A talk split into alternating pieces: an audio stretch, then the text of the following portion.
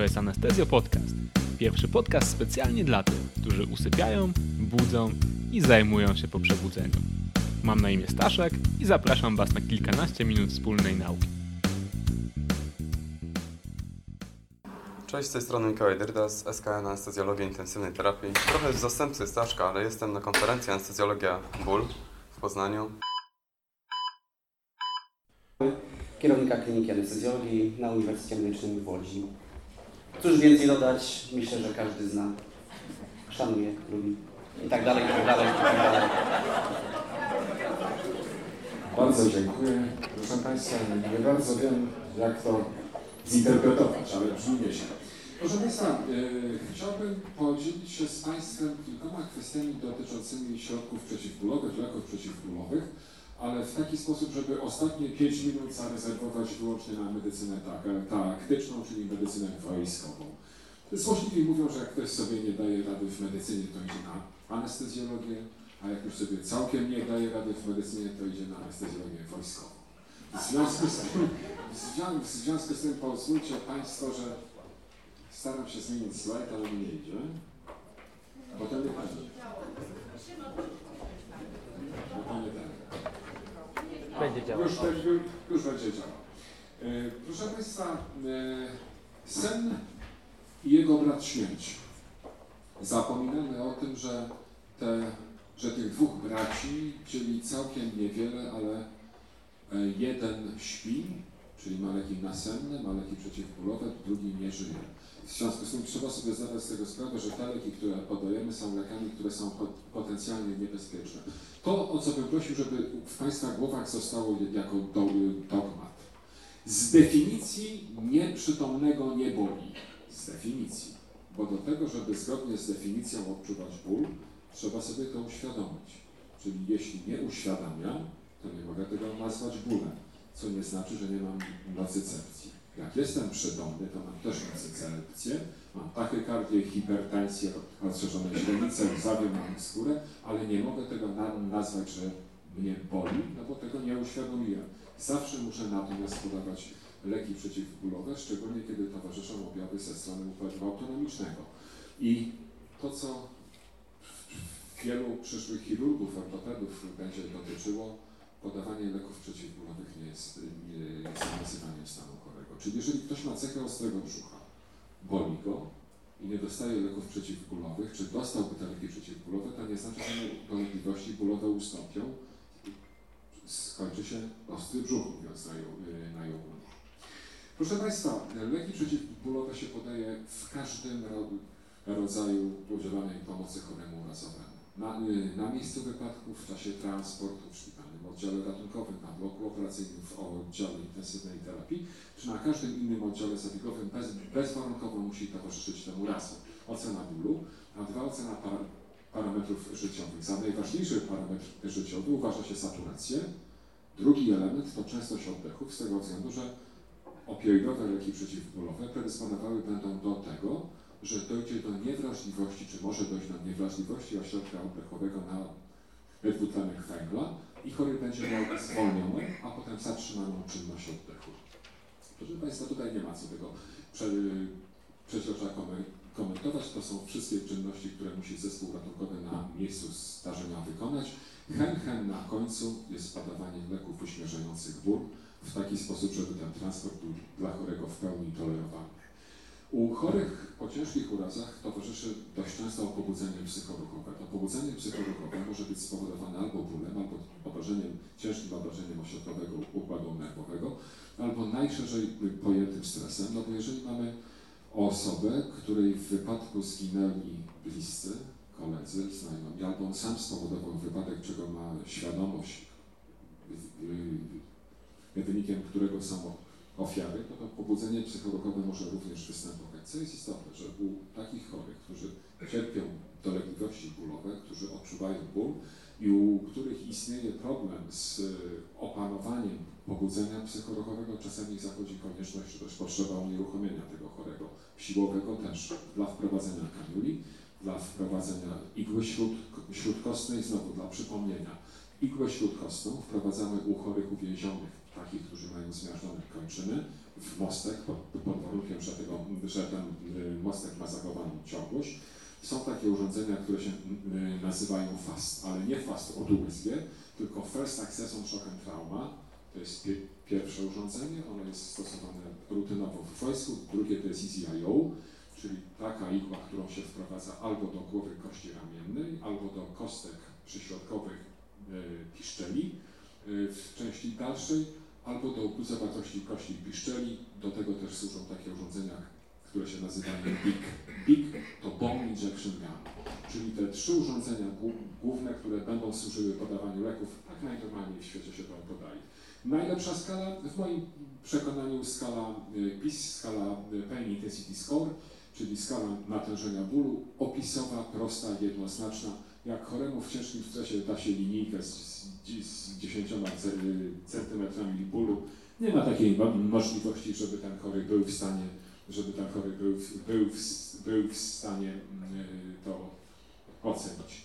Czy jest idealny lek przeciwbólowy? Nie ma idealnego leku przeciwbólowego i nie będzie idealnego leku przeciwbólowego, bo idealny lek przeciwbólowy ma w ostatnim punkcie niską cenę i możliwość podania samodziel, samodzielnego leku. Jak będziemy już sobie sami podawali tanie leki, to na dobrą sprawę wsiadając do samochodu, wiedząc, że będziemy jechali bardzo agresywnie, warto założyć kołnierz szyjny, dwa węflony, węflony podpiąć do pomp automatycznych, spodnie przeciwwstrząsowe do poduszek powietrznych, umieścić rurkę w przednich nozdrzach. Jak uderzymy w przeszkodę stałą, uderzając głowę, być może wprowadzimy rurkę intubacyjną do tchawicy, pompy automatyczne się uruchomią z diapentalem czy propofolem, będzie czysta protekcja zespołu ratunkowego na zwykle, a my będziemy żyli, być może. E, czy są e, pewne niedogodności stosowania środków uspokajających oraz przeciwbólowych? Ależ tak. Ograniczenie stanu ogólnego, ale to, co nas interesuje przy wypadku, to to, żeby miał chory uśmierzony ból i ma krążyć i, od, i oddychać. Czy będzie przytomny? Fajnie by było, gdyby był, ale jeśli uraz pierwotny spowodował stan głębokiej nieprzytomności, nie nic nie szkodzi. Mo, może się skurczyć krtań, ale też bym już na początku drogi prosił Was o pamięć, że jeżeli u chorego występuje skurcz krtani, to przy tak małej liczbie leków anestetycznych, które powodują anafilaksję, uczulenie, myślmy o tym, że najprawdopodobniej chory ulał treść pokarmową w okolice głośni i ten skurcz głośni, który występuje, to jest skutek nie anafilaksji, czy nie reakcji anafilaktoidalnej, ale ulania części pokarmowej w, okolice głośni oraz odruchowego skurczu głośni. Hipowentylacja oczywiście, że tak, klątwa ondyny jak najbardziej, hipotonia szczególnie u chorych wykrwawionych oraz u seniorów. E, jakie leki przeciwbólowe? Opioidowe, nieopioidowe, ketamina. Napisałem Entonox, czyli mieszanina podtlenku azotu uchowalchrystę w pomocy przedszpitalnej, hipoksja dyfuzyjna, jak zdążymy o tym porozmawiać Y, to porozmawiamy, a, a jak nie zdążymy, to, to przeczytacie w internecie, ale nas dzisiaj interesują przede wszystkim opioidowe leki przeciwbólowe, bo to jest absolutnie coś niesamowitego, co uśmierza ból. Czemu stosujemy ketaminę? Chciałbym, żebyście zapamiętali anestetyk ketamina w dawce analgetycznej. Dawka dożylna anestetyczna to 2 mg na kilogram. Łatwo zapamiętać, jak całą anestezjologię.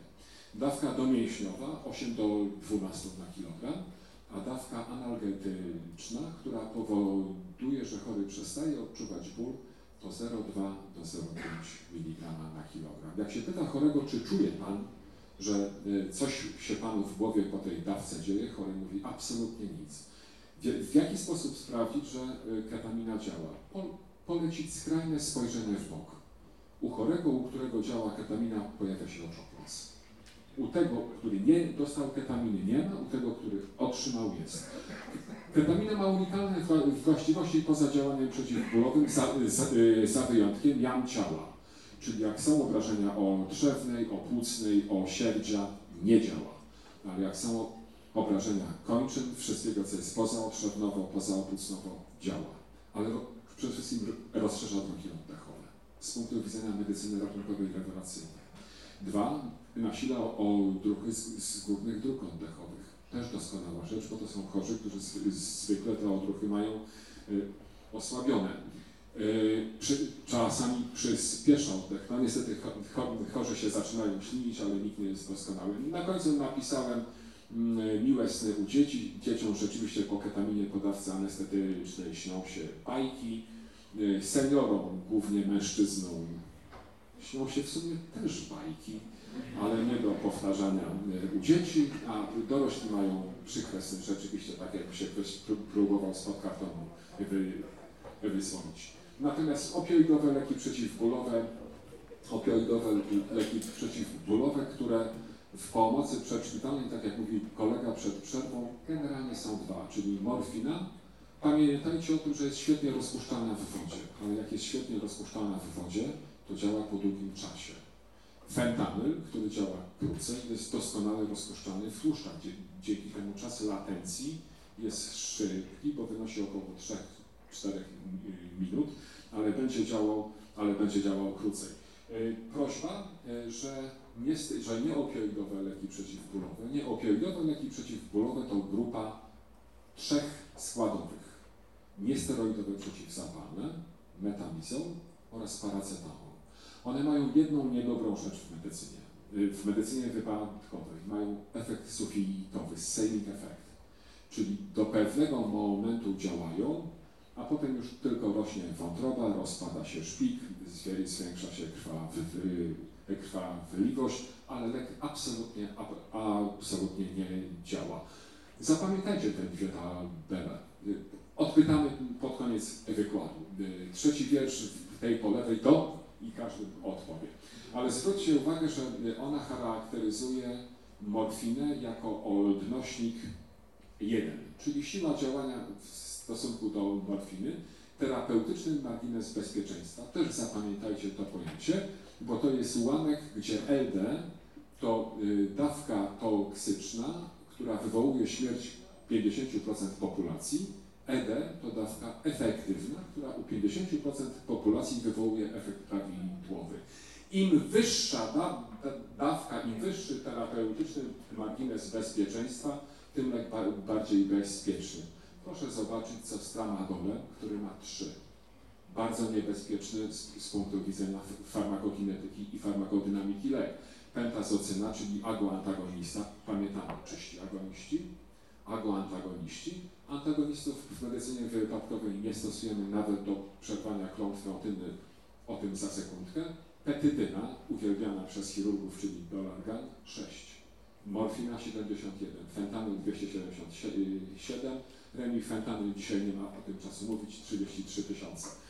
Y, to tyle na, na, na, na, temat tych dwóch leków. Wpływ na mózgowy przepływ krwi, proszę mi wybaczyć, że nie scharakteryzuję tego koloru. Ten jest na pewno szary, ale ja nie rozróżniam. Znaczy rozróżniam czerwony i zielony, w związku z tym nie jestem daltonistą, ale nie potrafię opisać tego, który jest inny niż szary. W każdym razie ten szary to jest mózgowy przepływ krwi, a ten, a ten, a ten drugi e, to jest metabolizm mózgowy. Jak z tego widać, wszystkie leki zmniejszają mózgowy przepływ krwi oraz metabolizm mózgowy za wyjątkiem ketaminy. Jaki z tego wniosek? Że mają działanie po wypadku na mózg absolutnie błogosławione, no bo skoro mamy stłuczone wypadkiem, albo zniszczone, albo schipoperfundowane, to te leki działają trochę na zasadzie damage control surgery, czyli ratuj to, co zostało, może się uda. Może się uda, może się nie uda. Yy, jeśli chodzi o, yy, no tutaj jest to pokazane, yy, chciałbym, żebyście Państwo zapamiętali w przypadku morfiny, ja, ja jestem zwolennikiem wzorem znowu wojskowych, ale chyba nie tylko, żeby dawać leki dożylnie. Silnie działające też. Czemu? Bo wolę jak chory się pogorszy przy mnie. Czyli podam lek i chory się pogorszy przy mnie. Jak podam lek podskórnie, podam go domięśniowo, perfuzja obwodowa u chorego we wstrząsie w jest bardzo ograniczona. W związku z tym ten lek, zanim y, dojdzie do chorego, do kompartmentu centralnego, zanim ten lek dojdzie do kompartmentu centralnego, jest spore ryzyko, że no, stan chorego nie ulegnie po prawie, po czym jak zacznie ulegać redystrybucji, to ten chory się pogorszy. Tak podaje lek do, dożylnie, 5 minut został, no to mknę troszkę weselej. Powiem o morfinie. Okres półtrwania morfiny to 3,5 godziny. Morfinę można podawać albo w, we, w ciągłym wlewie dożylnym po dawce nasycającej, albo w dawkach frakcjonowanych. Przyjmijmy, że dla medycyny ratunkowej lepiej w dawkach frakcjonowanych i tak armia amerykańska uważa, że leki dajemy w dawkach frakcjonowanych z bananego powodu, bo muszę podejść do żołnierza, jak coś się z nim zaczyna dziać. Jak podłączę mu wlew ciągły, to mam spokój. Czyli mogę mu względnie przedawkować, szczególnie kiedy będzie miał y, hipoproteinemię, kiedy będzie wykrwawiony, a tak muszę podejść. Rozcieńczam, istnieją dwie postaci morfiny. Ampułka po 10 i ampułka po 20 mg. Rozcieńczam je w taki sposób, żeby w jednym był jeden. Czyli 20 do 20, 10 do 10. I zaczynam podawać od dawki wyjściowej 2 do 3 mg, bo, mor, bo morfina potwornie stymuluje ośrodek wymiotny. Jeśli dam tą maluteńką dawkę, która wysyci ośrodek wymiotny, po 3, 4, 5 minutach rozpoczynam dostrzykiwanie po jednym miligramie. Morfina ba, ba, ba, bardzo długo zaczyna swoje działanie, ma długą latencję, około nawet 10-15 minut, czyli chory zaczyna odczuwać pierwszą ulgę po 10-15 minutach, ale powiedzmy po 10 mg powiedział ustały. To lek w dawce dodatkowej podtrzymującej będziemy podawali w połowie dawki nasycającej co 3,5 pół godziny. Dostał bolus dla przerwania bólu 10, dajemy co 3,5 godziny 5. I będzie wszystko ok. Mknę do przodu, żeby zdążyć. Y, morfina y, to jest, y, oczywiście może być zwolnienie częstości oddechów, zwiększenie objętości oddechowej, niewydolność oddechowa i klątwa ondyny jak się patrzy na chorego, to chory potrafi oddychać po dwa oddechy na minutę, ale ciągnie po 2,5 litra, po 2 litry ma się takie wrażenie, że chce wyssać tlen z, z podawania gazów, który jest. Z nalogoksanem trzeba uważać. Fentanyl działa krótko, to też trzeba wiedzieć, bo y, fentanyl y, dość szybko jest metabolizowany, natomiast czego się boimy przede wszystkim, czy, czy, czego się niektórzy obawiają w przypadku podawania opioidów anoklątwy ondyny, czyli utraty wrażliwości ośrodka od, od, oddechowego na podwyższoną prężność dwutlenku węgla, klątwa ondyny, y, bogini nordycka, na niewiernego kochanka rzuciła urok, niewiernego, że jak przestał myśleć o oddychaniu, to nie oddychał. I tak długo widok wytrzymał do, od, od świtu do zmierzchu. Proszę Państwa, to jest ondyna w, w, w, w wydaniu Waterhouse'a. Y, proszę mi wybaczyć, ja preferuję Jessica Alba, także jeśli chodzi o mnie, to, to jest klątwa ondyny Alamua. Także Krzysztofie, jak postrzegasz? Bardzo Proszę Państwa, pominek podtlenek azotu będzie o tym czas. Chciałbym przejść, chciałbym przejść do e, medycyny taktycznej. E, jest to fajna działka medycyny, która dzieli opiekę nad rannym na trzy takie duże grupy. Tactical Combat Casualty Care, czyli e, polowa opieka nad rannym ona dzieli tą opiekę na czynności wykonywane pod ostrzałem w czasie polowej opieki taktycznej, czyli wtedy, kiedy zostanie przejęta inicjatywa bojowa oraz w czasie ewakuacji. Pamiętajcie o tym, że w czasie y, przed przejęciem kontaktu y, inicjatywy bojowej nie udziela się pomocy, chyba że chce się być następnym, y, tym rannym, który jest. Do, do czasu, kiedy nie jest przejęta inicjatywa, w tej fazie nikt absolutnie nie będzie udzielał. To jest autostrzykawka, którą posiada Wojsko Polskie. Jest e, e, e, rewelacyjna, 20 mg, które się podaje nawet przez mundur, żeby jak najszybciej użyć, pamiętając tylko o tym, że nie może być podawany ten lek poniżej zaciśniętej opaski, gdyby była urazowa amputacja kończyn. To jest troszkę inaczej niż w armii amerykańskiej, ale o tym jeszcze powiem. Actic, czyli fentanyl prześluzówkowy, chcę powiedzieć o pewnym pomyśle, który, armia ma na chorych przytomnych, którzy cierpią silny ból. Y, Krótka latencja, no bo rozpuszczany w tłuszczu. Zwróćcie uwagę na dawkę. Standardowa dawka armii amerykańskiej, polskiej też to 800 mi- mikrogramów. Ampułka fentanylu, polfy, to 100 mikrogramów, czyli ośmiokrotnie wyższa niżeli fentanyl polfowski. Jeśli jest ranny i chcemy go pozostawić, bo mamy masowy napływ rannych, przypinamy mu, przyplastrowujemy mu aktik do, do środkowego palca, układając go na boku, ale ręka z aktikiem jest ułożona jako górna.